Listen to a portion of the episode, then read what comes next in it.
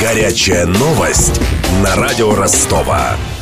Ростовскую журналистку и главу сербской редакции «Ньюсфронт» Оксану Сазонову задержали в Косово. Девушку и ее коллегу, украинского оператора Сергея Белоуса, обвинили в нарушении пограничного режима.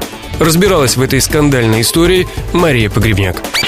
Журналисты приехали в Косово накануне, чтобы снять там документальный фильм о православных сербах. Утром они перешли сербско-косовскую границу и целый день объезжали церкви, где записывали интервью. Вечером репортеров задержали в деревне Велика Хоча. Там находится один из анклавов косовских сербов. Полицейские проверили документы и обнаружилось, что у Сазоновой и Белоуса нет виз в Косово, рассказывает корреспондент ТАСС Мария Федорова. По предварительной информации полицию вызвал сотрудник в штатском. Вероятная причина задержания – нелегальное пересечение границы. В четверг в городе Велика Хоча к ним подошли полицейские и попросили предъявить паспорта и визы. Косовских виз у журналистов не было, поэтому всех отвезли в полицейский участок и три часа держали там, а потом перевезли в Приштину, это столица Косово. Телефоны журналистов отключены, связаться с ними нет возможности. Белоус сотрудничал с Русским экспрессом, а Сазонова является главным редактором портала Ньюсфронт в Сербии. Журналистов допросили, у них изъяли фото и видеотехнику, а весь от Отснятый материал удалили. Сегодня утром задержанным разрешили сделать один звонок.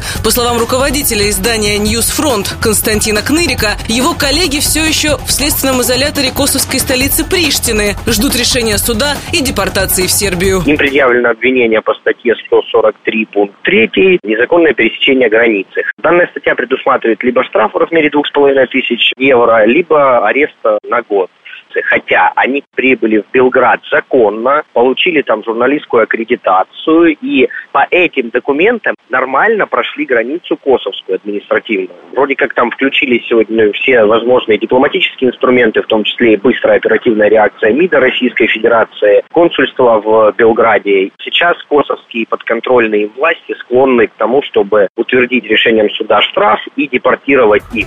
Республика Косово, ранее часть Сербии, объявила своей независимости 8 лет назад. Это вызвало неоднозначную реакцию в мире. Отделение Косово приняли чуть больше сотни государств из 200. Порядка 70 стран, включая Россию, не признали независимость республики.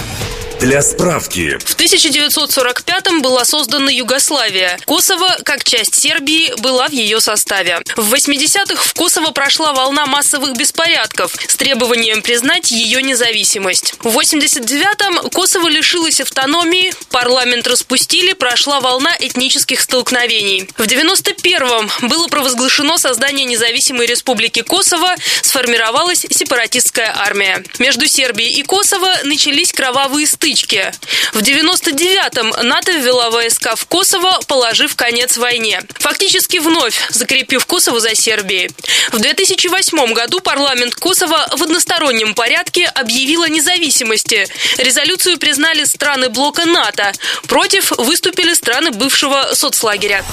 Задержанный оператор Ньюсфронта Сергей Белоус не считал Косово отдельной республикой, поэтому не стал оформлять туда визу. По словам его коллеги и главного редактора журнала «Русский репортер» Виталия Лейбина, на позицию Белоуса повлиял конфликт на Донбассе. Он всегда придерживался гуманистической позиции. Он осуждает косовские бомбардировки Сербии в свое время, 98 года, пережив опыт бомбардировок Донецка. Его позиция на стороне граждан мира, и в данном контексте она определяет его пророссийские взгляды, состоящие в том, что нельзя позволять неумной западной политике переустройству других стран. И в этом смысле его отношение к Косово именно такое. Он часто на стороне тех, кто слабый, на стороне сербов. И он, в частности, на Балканах описывает огромную борьбу, которую ведет разные общества против планов вступления в НАТО и другие структуры. Что касается ростовской журналистки Оксаны Сазоновой, то она всегда увлекалась Сербией и даже учила сербский. До работы в Ньюсфронте она также освещала украинский конфликт, рассказал бывший коллега Сазоновой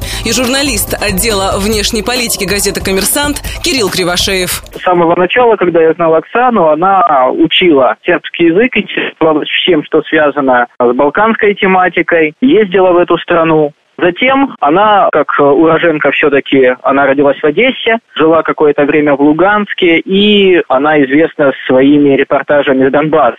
Где, правда, всегда была на стороне самопровозглашенных ДНР и ЛНР, кажется, была даже членом молодежного парламента, вроде бы, Донецкой Народной Республики. После решения суда в Косово, как ожидается, его озвучат сегодня вечером, журналистов должны депортировать обратно в Сербию в течение нескольких дней.